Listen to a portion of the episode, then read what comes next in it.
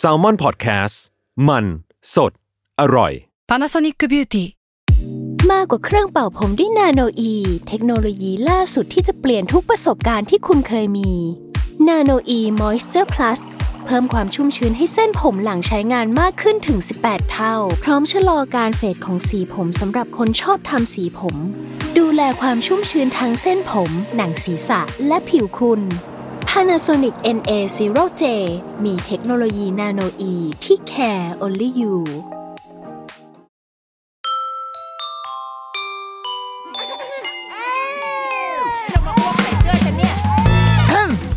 เดรุกี้มัมคุณแม่มือสมัครเลี้ยงกับนิดนก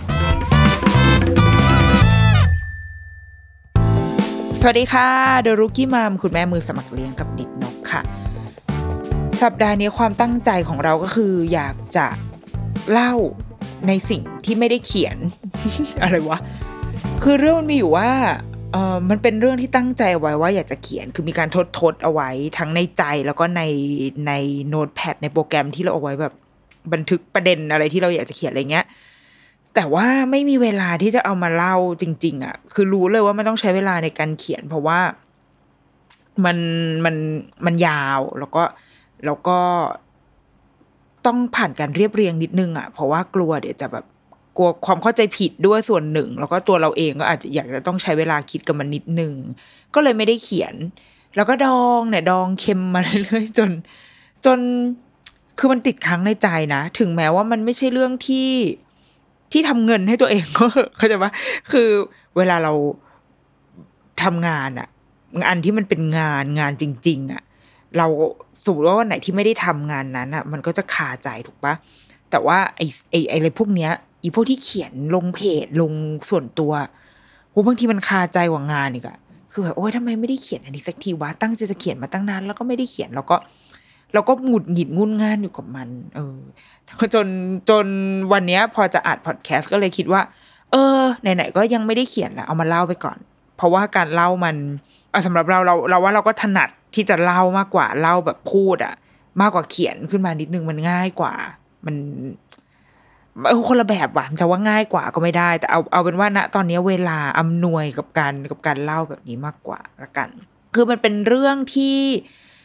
เราเองเอ่อไปประสบมา มันใช้คำว่าประสบมันก็ไม่ได้ป่าวะคือเป็นเรื่องที่ ที่ที่เป็นประสบการณ์ของตัวเองละกัน แล้วพอไปแล้วรู้สึกว่าเออเราได้นึกถึงได้คิดอะไรบางอย่าง เออ แล้วก็อยากจะเล่าแล้วก็อยากจะมาแชร์ และอยากได้ฟังความคิดเห็นจากหลาย ๆ คนด้วยละกันอะเอาเอาว่าเป็นแบบนี้ คือตอนนั้นพาลูกไปร่วมกิจกรรมอันหนึ่งค่ะ คือไปที่พิพิธภัณฑ์แห่งหนึ่ง แล้วที่ที่นั่นนะคะเขาก็จะมีเหมือนเป็นห้องที่เขาน่าจะเพิ่งทำใหม่เลยแหละ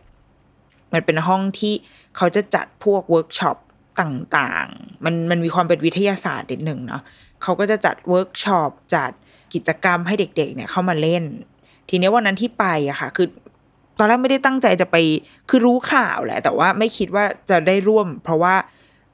เขาเปิดให้ลงทะเบียนล่วงหน้า แต่วันนั้นจริง ๆ คือไปพิพิธภัณฑ์ แล้วพอไปถึงไอตัวห้องอันนี้ค่ะ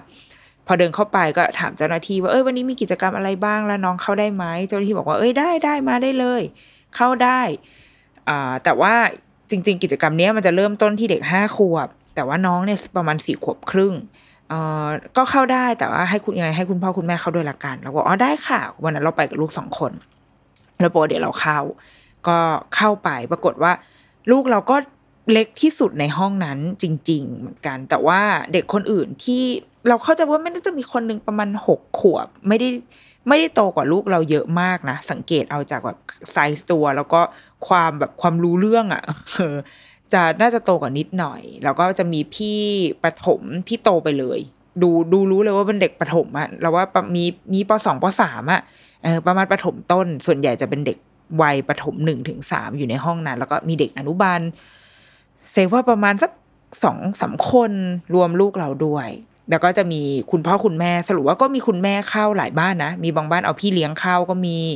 แล้วก็มีอีกบ้านหนึ่งก็เป็นคุณพ่อคุณแม่เข้าก็เข้าไปในห้องนั้นกัน ห้องที่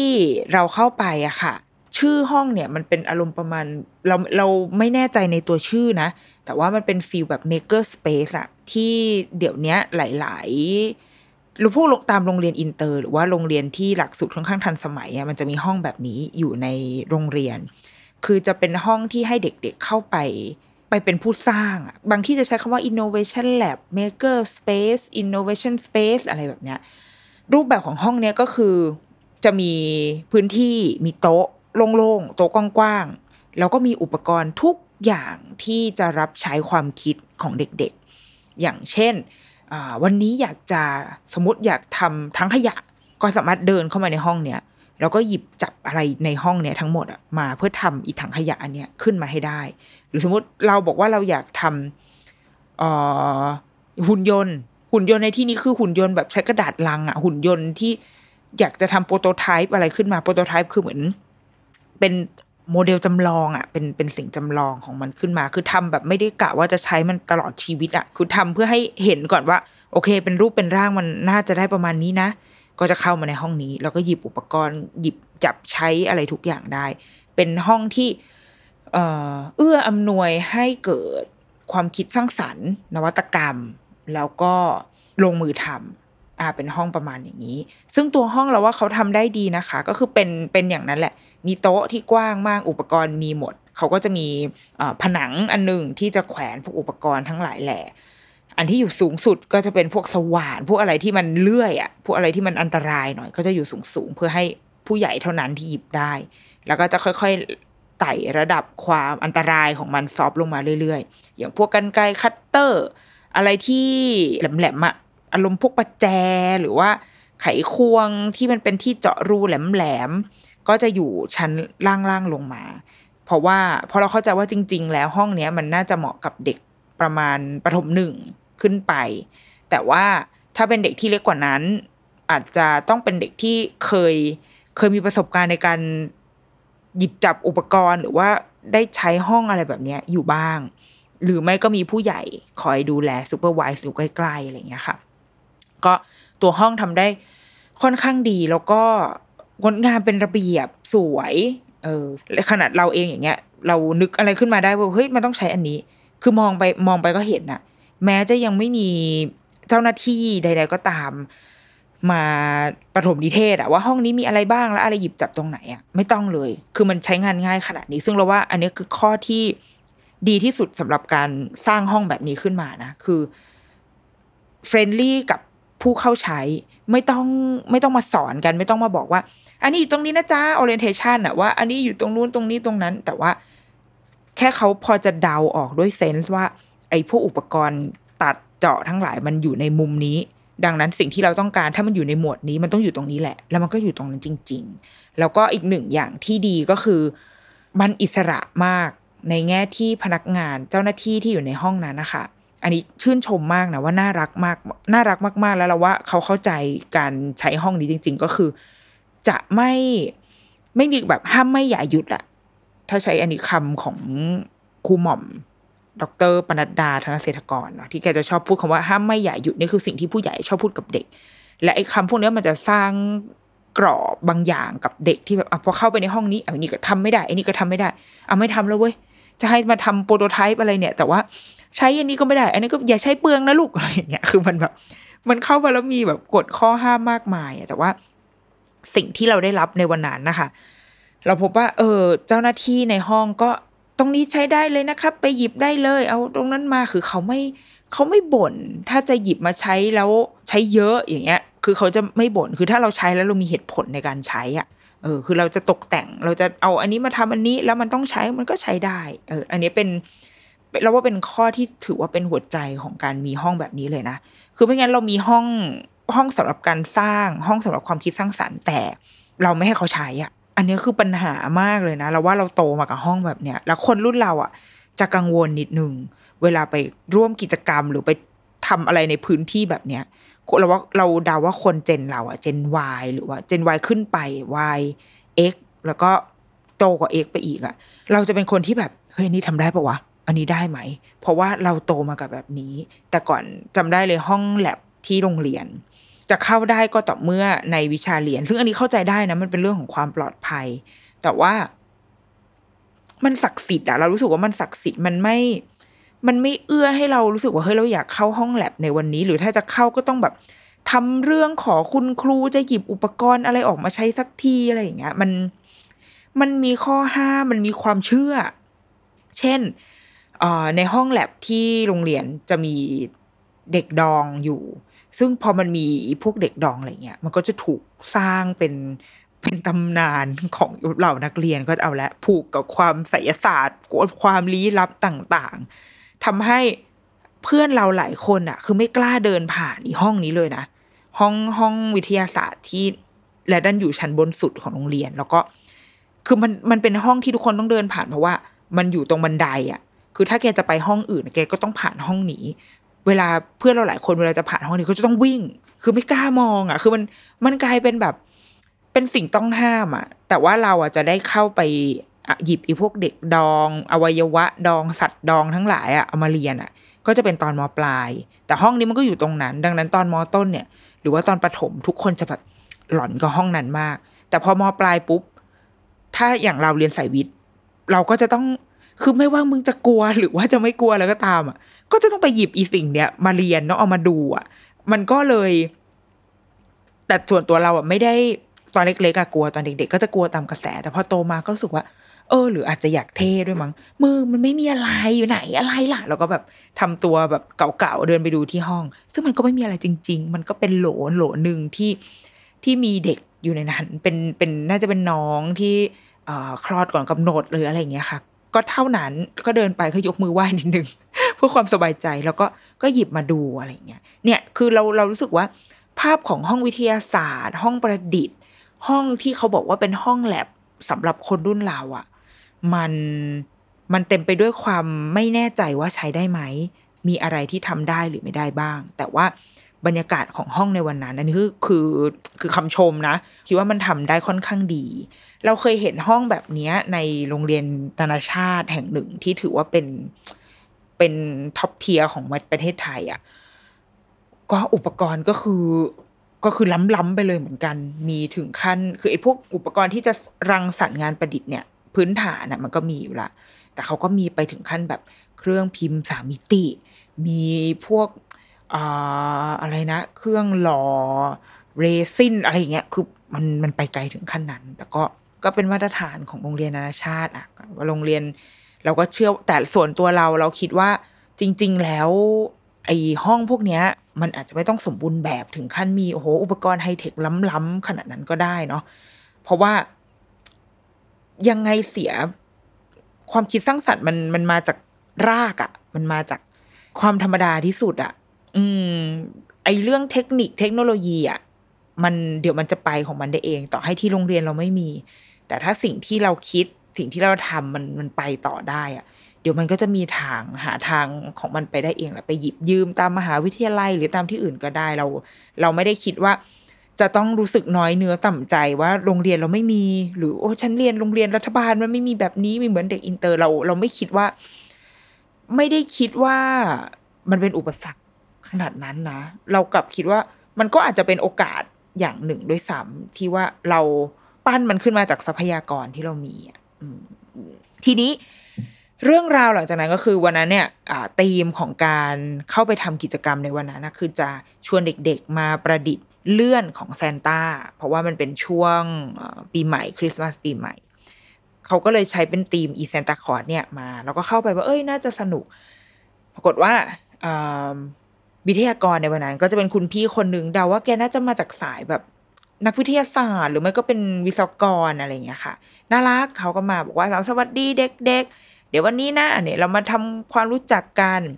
พอแกก็มีเปิดสไลด์จริงจังแล้วก็บอกว่าเดี๋ยวเราจะมาเรียนเรื่องแรงเสียดทาน เราก็เริ่มแบบอะไรวะ คือลูกกูอายุสี่ขวบนี่คือแรงเสียดทานคือฉันเรียนตอนฉันอยู่มสี่ฟิสิกส์ฟิสิกส์กลศาสตร์ตอนมสี่จำได้เลย แล้ว วันนี้มาแรงเสียดทานเลยเนี่ย พี่เขาบอกว่าเด็กๆ รู้จักไหนใครรู้จักแรงเสียดทานบ้าง อีนั่นนก็คือยกมือ ดิฉันก็คือมองหน้าลูกคือ แกคือแกรู้จริง ๆ เหรอเขาเขาว่าเสียดรับแรงเสียดทานนางก็ยกมือ ขิงข่าของนางไปเรื่อย เสร็จแล้วอะพอพี่เขาอธิบายใดๆทั้งหมดจบเขาบอกว่าเอาล่ะ วันนี้โจทย์ที่ภารกิจที่อยากจะมอบให้กับเด็ก ๆทำในวันนี้ก็คือเราจะมาทำเลื่อนให้กับคุณลุงแซนต้ากัน แต่ว่าโดยที่ เราเป็นเกมให้เด็กๆเนี่ยมาแข่งกันว่าของใครจะไปแล้วได้ไกลแล้วก็ได้คะแนนเยอะที่สุด โดยที่เลื่อนเนี่ยจะไม่ได้เลื่อนไปเปล่าๆปลี้แต่ว่าเขาจะมีเป็นสนามแข่งมีเป็นลานประลองอันหนึ่งที่มีพื้นผิวแตกต่างกันห้าแบบ แบบหนึ่งก็คือก็จะไล่ไปอะตั้งแต่แบบว่าลื่นที่สุดจนฝืดที่สุดเพราะว่าเขาจะสอนเรื่องแรงเสียดทานไง มีห้าแบบให้เด็กๆเนี่ยออกมาจับฉลากว่าใครได้พื้นผิวแบบไหน แล้วก็ให้ไปประดิษฐ์เลื่อนในแบบของตัวเอง ซึ่งแบบว่าสามารถทำได้เต็มที่เลยพี่เขาก็มีประดิษฐ์ตัวอย่างมาให้สองสาอัน ที่เผื่อให้ดูเป็นแนวทางอะไรเงี้ยค่ะ แล้วก็ให้เด็กๆได้แบบลองอลองไปจับฉลากลองไปทดสอบดูว่าพื้นผิวที่เราจะไปทำงานกับมันเนี่ย เป็นแบบไหนลองไปจับดูนะ ก็ปรากฏว่าเด็กๆส่วนใหญ่จับฉลากได้ พื้นผิวระดับกลางอย่างของนนนจับได้ก็เป็นพื้นผิวระดับกลางเหมือนกัน คือจะเป็นเป็นพื้นหญ้าหญ้าเทียมอะ่ะเหมือนหญ้าในที่พวกสถาปนิกเขาทำอะเขาเรียกว่าอะไรวะกำมะหยี่เออประมาณแนวแนวประมาณกำมะหยี่อย่างนั้นแหละ อ่า ได้ส่วนเด็กส่วนใหญ่จะได้อันนั้นกัน ซึ่งความยากถือว่าก็ปานกลาง แล้วก็จะมีเด็กบางคนได้เป็นพื้นฟิวเจอร์บอร์ดเลย ก็คือเป็นง่ายสุด แล้วก็มีบางคนได้ยากกว่านั้นอีกก็คือเป็นกระดาษทรายอะไรแบบนี้ค่ะ ก็แรงเสียดทานมันก็จะเยอะกว่านะพี่เขาบอกว่าอะโอเคเอาให้เวลาทำได้เต็มที่เลยนะ อยากจะทำแบบไหนสร้างสรรค์กันได้เต็มที่เลย ก็ลงมือทำกันคือโดยส่วนตัวเราอะเราเข้าเราเข้าอีห้องเนี้ยไปอะโดย ไม่ได้ คิดจะมาทำอะไรขนาดนี้เลยนะ คือตอนแรกนึกว่าอ๋อเป็นงานแบบประดิษฐ์แม่ลูก เพราะว่าเราอาจจะเคยชินกับการทำกิจกรรมกับเด็กเล็กเนาะ แต่ว่าเข้าใจแหละว่าตัวกิจกรรมเนี้ยมันเหมาะสำหรับเด็กประถม ซึ่งหนึ่งคือเขาเข้าใจกฎกติกา มีแรงขับที่จะแบบแข่งขันกันอะไรเงี้ย แต่ว่าเราอะมาแบบโมลูกกูสี่ขวบอะจะให้ทำอะไรอะแล้วก็ลูกก็สนุกกับการที่ว่า เออจะได้ทำเลื่อน แต่เขา เขายังไม่ได้ get หรอกไอ้เรื่องคำว่าแรงเสียดทานแต่เขารู้นะเราเราคิดว่าสุดท้ายเขารู้แหละนะตอนที่เขาเอาไปทดสอบเอาเลื่อนไหลไปตามไอ้พื้นผิวที่แตกต่างกันนะคะเราคิดว่าเขารู้แหละ get ข้างใน get concept มัน อาจจะเรียกมันไม่ถูกหรือว่าอธิบายออกมาเป็นคำพูดไม่ได้ แต่ว่าด้วย sense ว่าเด็กๆเข้าใจอยู่แล้วอะมันเป็นการเรียนรู้โดยธรรมชาติเนาะแต่ละคนก็ประดิษฐ์กันไป ตอนแรกเขาก็จะมีกระดาษให้เผื่อแบบใครจะสเก็ต ปรากฏว่า ก็ไม่มีใครสเก็ตอะคือคนที่มีคุณแม่ไปด้วยก็จะเริ่มทำแล้วแล้วมาทำยังไงกันดี เราก็คุยกับลูกว่าหนูอยากทำแบบไหน คือเราไม่มีฉันอย่าถามแม่แม่มีองค์ความรู้หรือว่าไม่มีไอเดียเกี่ยวกับอะไรทั้งนั้นคืออยากทำอะไรก็ทำก็คิดว่าอะงั้นเราก็ทำเป็นคล้าย ๆกับที่ตัวอย่างที่คุณครูให้มาแล้วกันเนาะแล้วก็เดี๋ยวถ้าเราอยากจะตกแต่งอะไรเราก็ค่อยทำกัน โดยที่ไม่ได้ไม่ได้คิดอะไรเลย แต่ว่าเด็กผู้ชายที่นั่งอยู่ข้างๆเราอะค่ะเฮ้ยเขาน่ารักมากเลย เขาเป็นเด็กประมาณสักปสองปสามเป็นเด็กผู้ชายคนหนึ่งยกมือตอบตลอดเป็นอารมณ์แบบหน้าห้องอะ่ะเป็นแนวหัวหน้าห้องอะ่ะวันนี้ครับ ผมเป็นอย่างนี้ครับแล้วก็พูดพูดไป เข้ามาคนเดียวเลยนะ ไม่มีคุณแม่เข้ามา ก็เอากระดาษมาวาดรูปใหญ่เลยคือสเก็ตคือเขาตั้งใจมาก ตั้งใจแบบ เราไม่ได้ดูเขาทำงานตลอดนะ เพราะว่าเราก็มานั่งทำกับลูกแล้วใช่ป่ะแต่ว่าเรารู้สึกว่า ไอ้เจ้าหมอเนี่ย มันตั้งใจมากคือตั้งใจที่จะทำจริง ๆ แล้วก็ถาม ถามพี่วิทยากร ถามพี่สตาฟในห้องนั้นนะคะว่าอันนี้ได้ไหมครับมนุษย์อย่างนี้ ส่วนเด็กๆ คนอื่นที่เหลือเนี่ย รู้สึกว่าจะมีคุณมีผู้ปกครองเข้ามาด้วยเสียเยอะซะเยอะบางมีมีเด็กอีกคนหนึ่งที่ไม่มีคุณพ่อคุณแม่เข้ามา เขาก็จะอยู่กับพี่สตาฟแบบว่าเหมือนถามมีอะไรก็จะถามคุยกันนะคะหลังจากนั้นอะก็เราก็ประดิษฐ์แต่ละคนก็แยกย้ายกันไปทำ สิ่งประดิษฐ์ของตัวเอง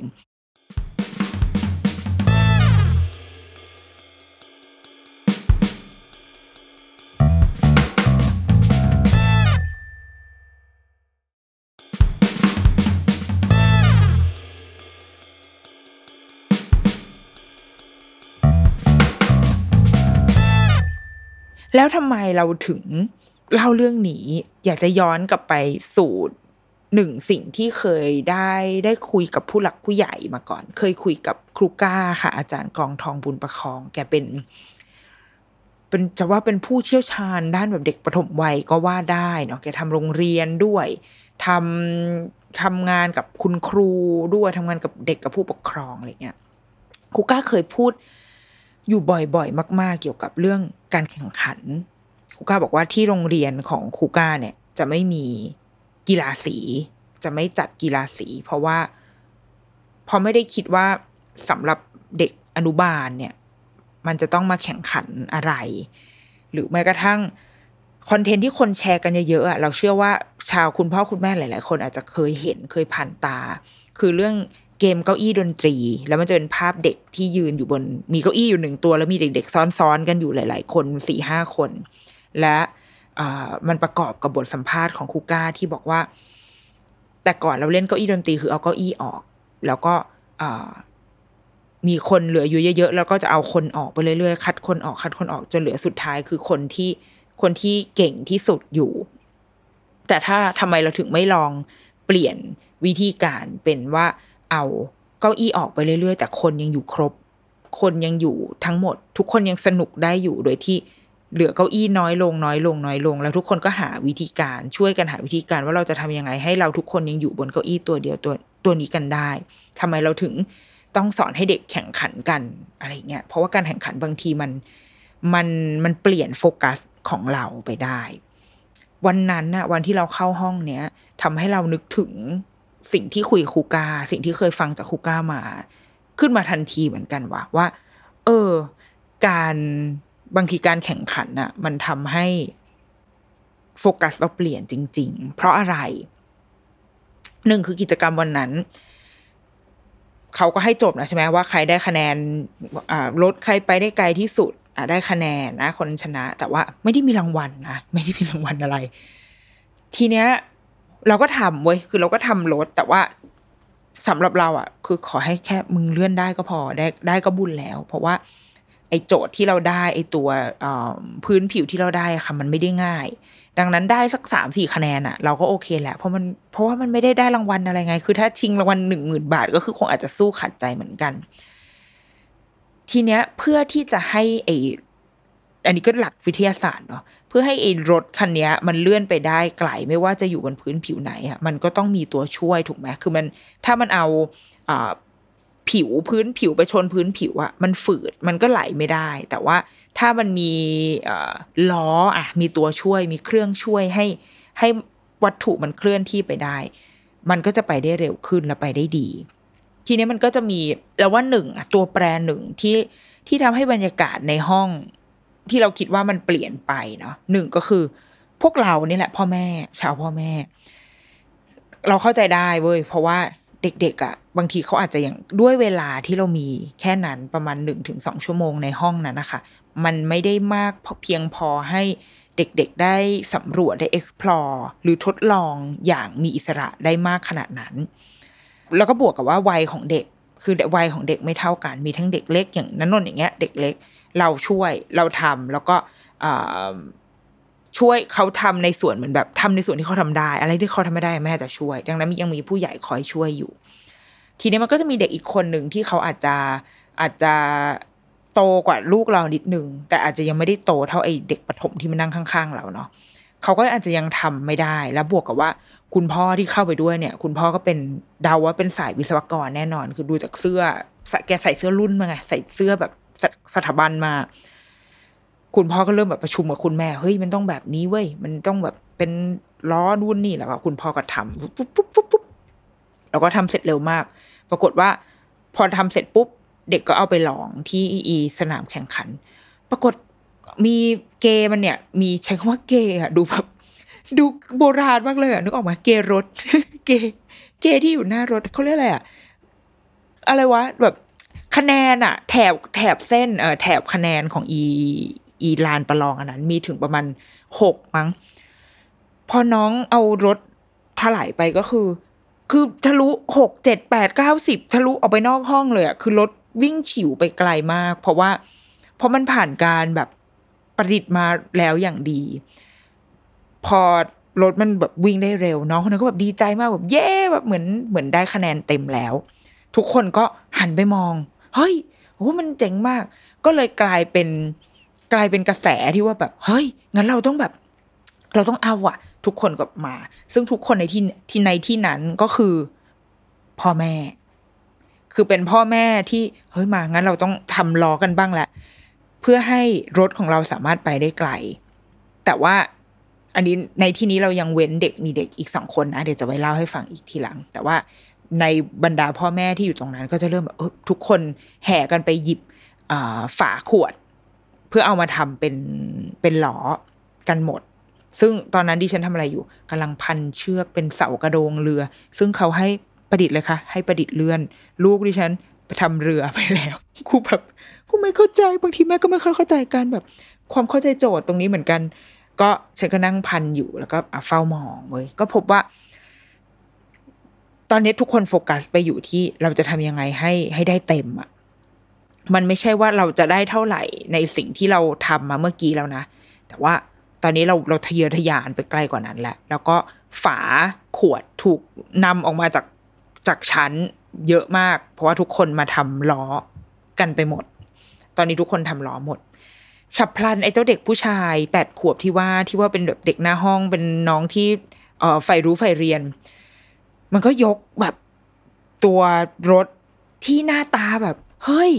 อีหยังวะเนี่ยมันเจ๋งมาก คือน้องอะ เอากระดาษ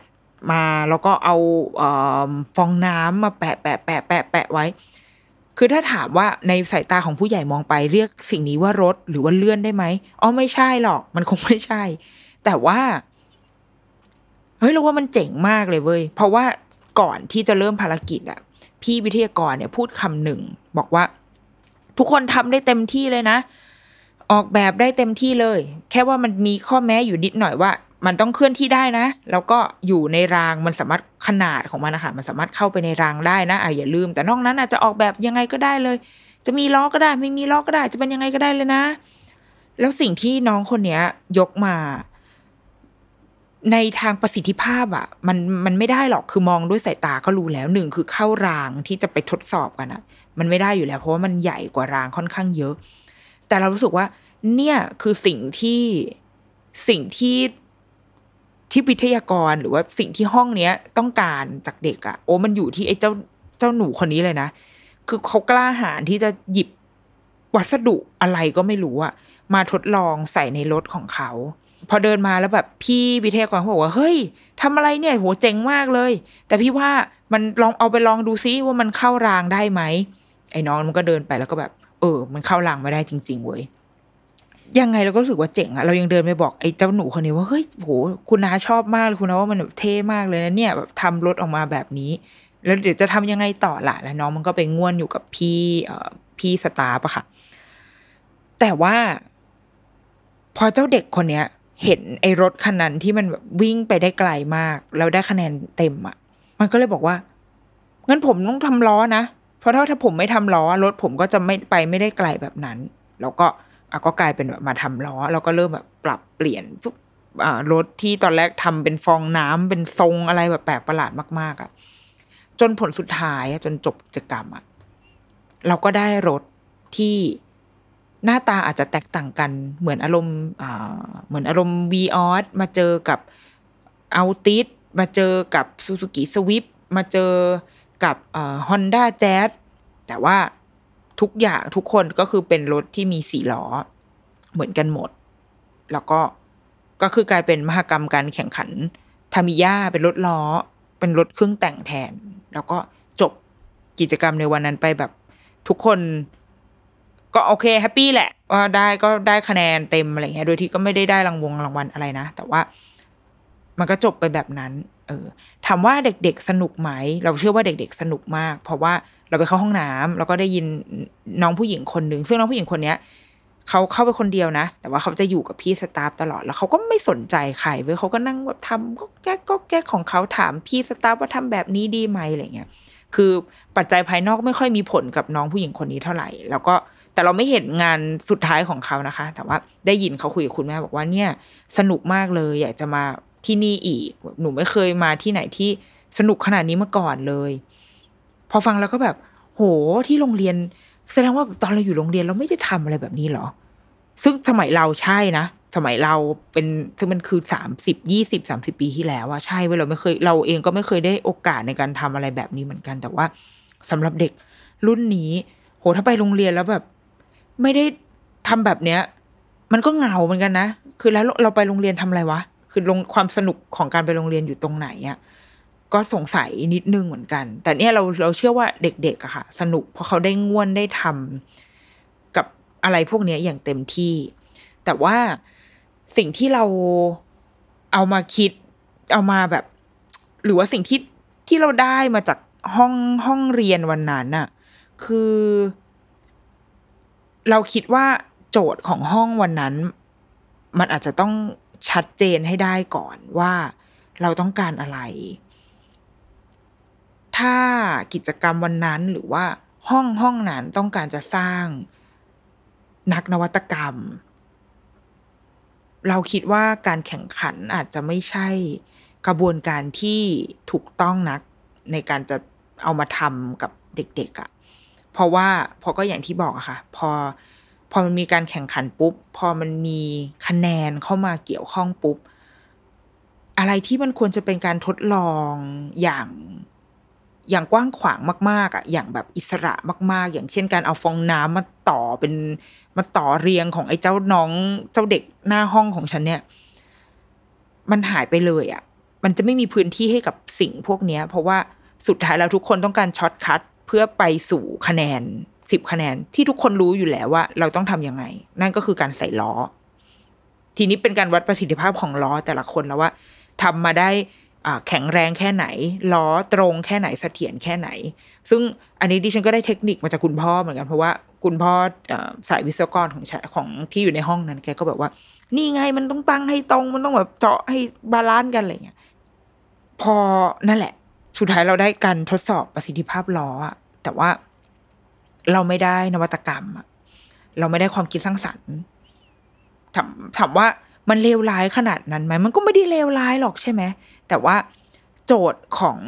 เป้าหมายของกิจกรรมวันนั้น หรือว่าเป้าหมายของพื้นที่แห่งนั้นต้องการอะไร เราคิดว่า อาจจะต้องแบบคือเรานี้เราคิดเองในมุมของมันเป็นบทเรียนสำหรับเราด้วยนะ ในมุมของการเป็นพ่อแม่หรือว่าคนที่ทำงานกับเด็ก คุณครู คนที่เป็นเจ้าของพื้นที่หรือว่าทำแอคทิวิตี้กับเด็กๆอะค่ะ เราว่าเป้าหมายต้องชัดเจนว่าว่าเรากำลังทำกิจกรรมในวันนั้นเพื่ออะไร ถ้าเราทำเพื่อให้เด็กๆ ได้ explore เต็มที่คือปลดปล่อยพลังความคิดสร้างสรรค์ของเขามา กระบวนการการออกแบบกระบวนการอาจจะต้อง อาจจะต้องกว้างขวางกว่านี้ อาจจะเป็นการมา present หรือเปล่ามาเล่าให้ฟังหรือเปล่าว่า เด็กๆ ตั้งเป้าหมายเอาไว้แบบไหน ตั้งเป้าหมายเอาไว้ว่า จะไปให้ได้ถึงคะแนนสามคะแนน สมมุติแล้วพอเอาอีกรถนี้มาทดสอบ เออ มันได้สามคะแนนหรือไม่ได้ได้แล้วไม่ได้เพราะอะไร เป็นเป้าหมายที่เขาตั้งเอง และทดสอบกับไอ้รถของเขาเอง อาจจะดีกว่าหรือเปล่า ดีกว่าการที่ทุกคนวัดกันที่แบบเส้นคะแนนอันหนึ่งอะแล้วก็แล้วเราก็ไปในที่ที่เดียวกันทั้งหมด หรือเปล่าดิฉันดิฉันก็ไม่ใช่แบบคนที่เชี่ยวชาญนะฉันก็ไม่ใช่สายการศึกษาขนาดนั้นอะแต่แค่รู้สึกว่า พอกระบวนการมันผิด มันผิดไปหมดเลยว่ะ มันมันไม่ได้อะ เออ หรือถ้าต้องการจะสอนเรื่องสมมติในห้องวันนั้นต้องการจะสอนฟิสิกส์จริง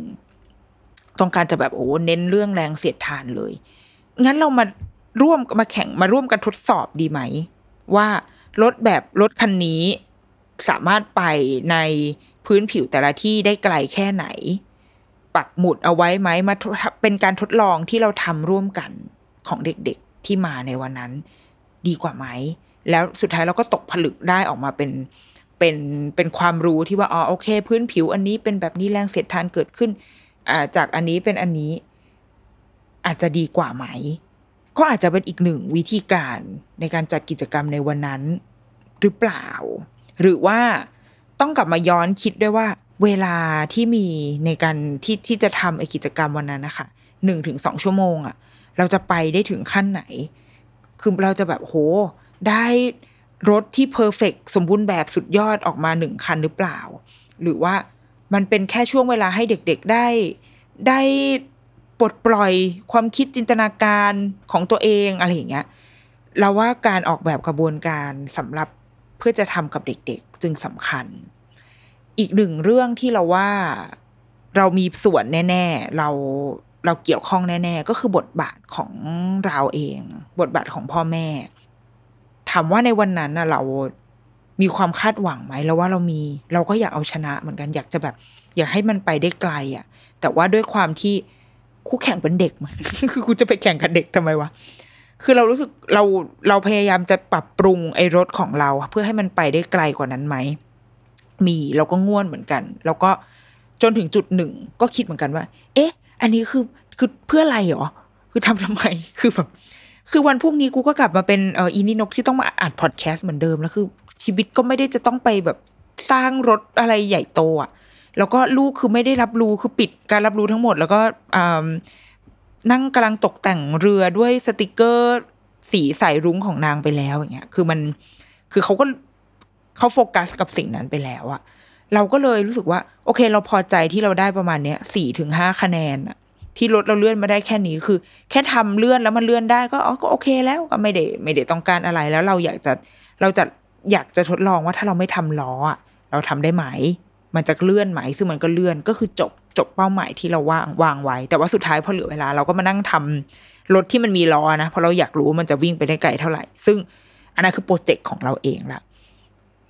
เรารู้สึกว่า คุณพ่อคุณแม่สนุกได้เว้ยง่วนกับมันได้ แต่ให้มันเป็นโปรเจกต์ของเราอะให้มันเป็นการความอยากเอาชนะของเราเองอะคือแบบใช่ฉันคือถ้าถ้าอยากเล่นก็คือลงมาเล่นเลย คือให้มันเป็นตัวเราเว้ยแต่ว่า เราต้องเหลือพื้นที่ให้กับลูกด้วยอะหรือจะแข่งกับลูกก็ได้นะ คือให้มันเป็นงานของเขาอะแล้วก็แล้วก็นี่คืองานของเรา ถ้าเราอยากจะทำให้มัน perfect ทำให้มันดีทำให้มันเป็นไปอย่างที่ควรจะเป็น คือเราทุกคนเราว่าผู้ใหญ่อะเราเราติดความ perfect อยู่แล้ว แล้วมันแก้ไม่ได้ง่ายเว้ยเรารู้สึกเราเราก็เป็น เราก็อยากทำให้เวลาลูกทำอะไรแล้วแบบหืมยิ่งคนที่เป็น OCD เนาะแล้วพอไปเห็น ความแบบบิดเบี้ยวบางอย่าง จะอยากจะไปเดินไปแก้ให้อย่างเงี้ยแต่ว่า โอ้เราก็ต้องยั้งใจเหมือนกันวะหรือถ้าเราอยากจะทำรถให้ดีทำเลื่อนให้แบบ ให้ประเสริฐอะให้มันเป็นเรื่องของเราอะให้มันเป็นงานของเรา เราก็คืออย่าอย่าเผลอไปยื่นมือว่ะ เรารู้สึกแบบนั้นนะเพราะมันทำให้ มันคนละลีกแล้วอะมันมันคือแบบ มันเหมือนเอาพรีเมียร์ลีกมาเจอกับ division สามอะ คือพอเจอรถเทพคันนั้นไป แล้วใครจะไปแข่งด้วยครับพี่เข้าใจปะคือเด็กประถมไอเด็กอย่างไอ้น้องฟองน้ำของฉันเนี่ยเราว่ามันเศร้ามากนะเว้ยกับการที่โหออกแบบรถมาอย่างเท่ คือดีไซน์ทิงกิ้งไงครับนี่ตัวโปรโตไทป์เนี่ย ขับได้หรือไม่ได้ไม่เป็นไรหรอก เดี๋ยวเขาจะเรียนรู้เองเว้ยว่าว่ามันจะเคลื่อนที่ได้หรือเปล่าแต่ว่าสุดท้ายด้วยสถานการณ์ใดๆก็ตาม มันเศร้านะเว้ยที่ไอ้เจ้าเด็กคนนั้นอยู่ดีก็คือต้องเอาล้อมาใส่รถของตัวเอง เพราะว่าเพื่อให้มันวิ่งได้เร็ว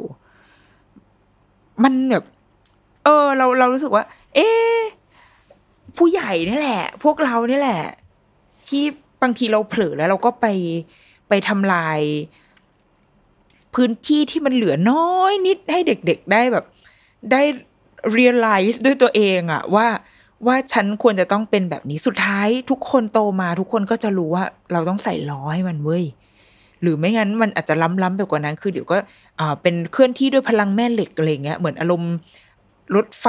รถไฟอะไรนะ มันชื่ออะไรนะชื่ออะไรวะที่ญี่ปุ่นอะอ้าวลืมชื่อเลย เออ เหมือนอารมณ์แบบรถไฟที่เคลื่อนที่ด้วยพลังแม่เหล็กไฟฟ้าอะไรเงี้ยในขั้นที่แอดวานซ์ต่อไปอะ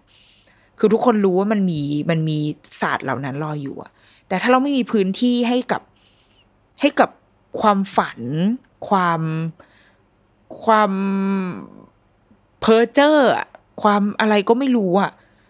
โลกมันก็จะไม่มีทางเกิดนวัตกรรมนะเราว่า คือถ้าห้องนี้สร้างมาเพื่อให้เกิดนวัตกรรม ถ้ากิจกรรมนี้สร้างมาเพื่อให้ เราไม่ได้คาดหวังว่าจะเกิดนวัตกรรมแบบโอ้โห มีคนผลิตรถเทสลาคันใหม่ขึ้นมาในห้องนั้นนะแต่ว่ามันคือ ใจอะมันคือมันคือ mindset ของความไม่ไม่กลัวที่จะลอง ไม่กลัวที่จะทำแล้ว แล้วมันไม่เหมือนสิ่งเก่าๆที่เขาทำมา พยายามจะสร้างสรรค์หรือหาทางออกใหม่ ๆ ว่ามันไม่ต้องเป็นล้อได้ไหม แล้วมันเป็นอะไรได้บ้างอย่างเงี้ยมันไม่เกิดอะซึ่งเราว่ามันเสียดายนะ เราเสียดายเพราะเรารู้สึกว่าไอ้เจ้าไอ้น้องฟองน้ำฉันก็ไปเรียกเขาน้องฟองน้ำหูมันเขาขยันน่ะ เออ เขาเป็นเด็กที่ ที่ตื่นเต้นมีไฟแล้วอยากจะร่วมกิจกรรมไปหมด แต่ว่าพอมันถูกทำลายไปตรงเนี้ย มันก็น่าเสียดายพอสมควร